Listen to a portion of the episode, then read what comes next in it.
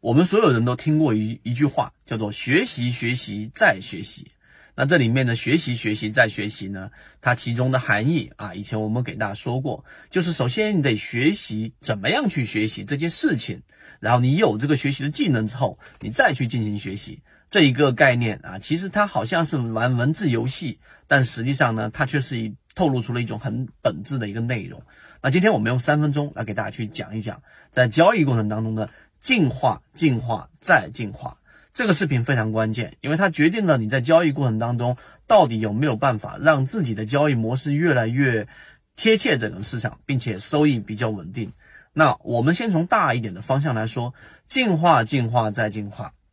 我们先以前第一点给大家讲过，进化和学习是不同的概念。学习是在学校里面你被迫的，而进化是你在一个生存环境有压力的情况之下，或者压力非常大的情况之下，不断的寻求一种生存的一种技能，然后改变自己本身这一种无论是身体上还是心理上的限制，来达到另外一种层次的方向，这是进化；而另外一种是学习。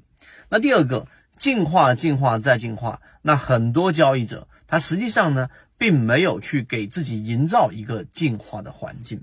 那进化，进化，再进化的意思是，你首先得要给自己提供一个进化的环境。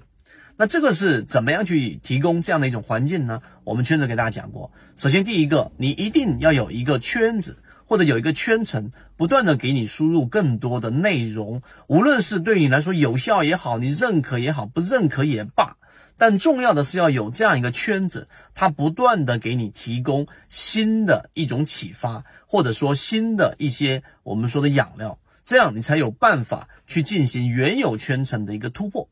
这是一个环境，就像你想想看，在大自然当中，无论你懂不懂进化论，懂不懂达尔文，你都能明白，只有你进入到一种具有生存压力的情况之下，你是一种物种，和你在同样的这种平行的水平之上，还有另外一种物种，你们在同一个位置上进行竞争，那于是你就会要想办法突破自己，来衍生出一种新的、更具有优势的一种生存技能。那在交易当中，圈子就具备着这样的一个作用。那我们在圈子当中给大家提供了，例如说在技术分析上，我们引出了缠论，对吧？引出了在更加细微的不同的级别、不同的中枢，然后发生了背驰，以及怎么样进行类型买卖点。那这个我们在以往视频有讲过，所以这个是我们所说的第一个。第二个，我们引入了价值分析，到底具体作为散户交易者，在我能掌握的有限的信息当中，对吧？怎么样找到价值洼地？怎么样找到落难校花啊？这些是我们在左脑护城河里面讲到的。那第三个，我们引入了更加重要的游资思维。那这里面我不得不去提到，最近我们在高价值圈子里面的会议当中提到的一个低吸奥义啊。那到低吸的奥义到底是什么？我问各位，大家可以在这个时候可以停下视频思考一下，到底低吸最核心的奥义是什么？有人想到了各种各样的答案，大家也可以在评论区里面打出来。但我们给出了第一个答案，或者当然它不是准确的唯一答案，但圈子认为最重要的低息奥义之一，那就是我们说，你对于交易来说不要有太多的耐心啊，什么意思呢？这个跟大部分的想法完全背离或者完全背驰，这里面我不去展开去讲。我们只给大家重复的强调，作为一个低息交易模式，你不要有太足够的耐心。我打算等一年、两年、三年，对吧？短线变中线，中线变长线，长线变贡献，都是错误的。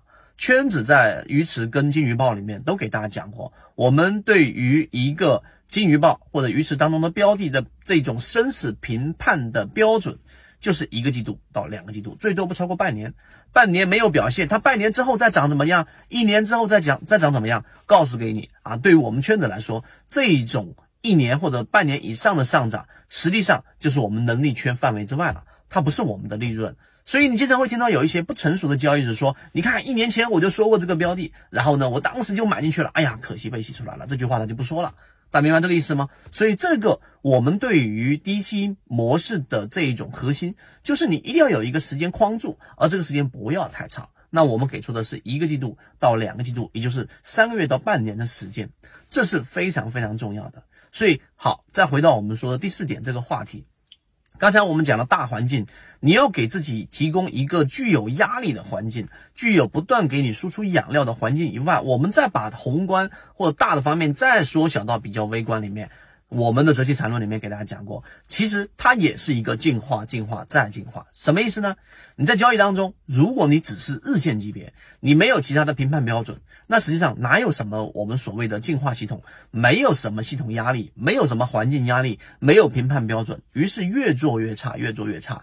在网上，在各种信息渠道上，你会看到各种对于交易的啊心灵鸡汤啊，你懂得很多道理，但你就是做不好交易，问题就出在这里。好。我们在做的事情是什么呢？我就给大家举一个简单的例子。那你要做的一个事情，就首先你要有一个中枢，中枢它实际上是一个标准，里面进行多空进行对抗。那这里面呢，啊，在中枢过程当中，我们说过是高点当中的最低点和低点当中的最高点，形成一个筹码最密集的区域。这里面其实就是我们所说的一个类似于生存环境压力的一个进化系统。你要做的是在交易系统当中引入这样的系统。好了。当这样的一个小 A 进入到一个中枢，对吧？上升的一个走势进入到一个中枢，小 A 啊，大 A 是一个中枢，然后呢，小 B 又进行中枢的离开。这个时候我们就要看，如果这个离开段小 B 是小于我们的小 A 段的啊，小 A 大 A 小 B，这个是一个非常标准的一个中枢。那小 B 小于我们的小 A 段，就离开段小于我们的进入段。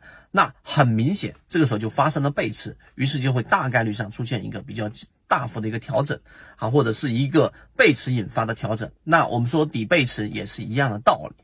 那正是因为我们进化了我们的这样的一个进化的一个能力，或者进化的一个系统，我们才谈到所谓的交易系统的进化。因为你有了这样的一个筛选的漏斗，因为你有了这样的一个进化的系统，于是你就会进行优胜劣汰。那些我们说没有发生这一种背驰所导致的上涨，或者说那些没有导致我们所说的这一种经过过滤之后的标的，那么最后是什么呢？就是弱势标的，我就会给它剔除掉。相反的，我们就会留下比较强势的标的。这也是为什么圈子能够捕捉到这些我们说的这种金鱼报里面翻倍的，例如说金鱼报二类似这样的标的的一个核心原因。所以今天我们讲的内容，希望对各位来说有所帮助。那如果你想要在进化系统当中进化一些更强的能力，可以找到我们的完整版视频和我们的圈子。好，今天讲这么多，和你一起终身进化。个股当中去寻找合适的买卖点，圈子有完整的系统专栏、视频、图文讲解，一步关注老莫财经公众平台，进一步系统学习。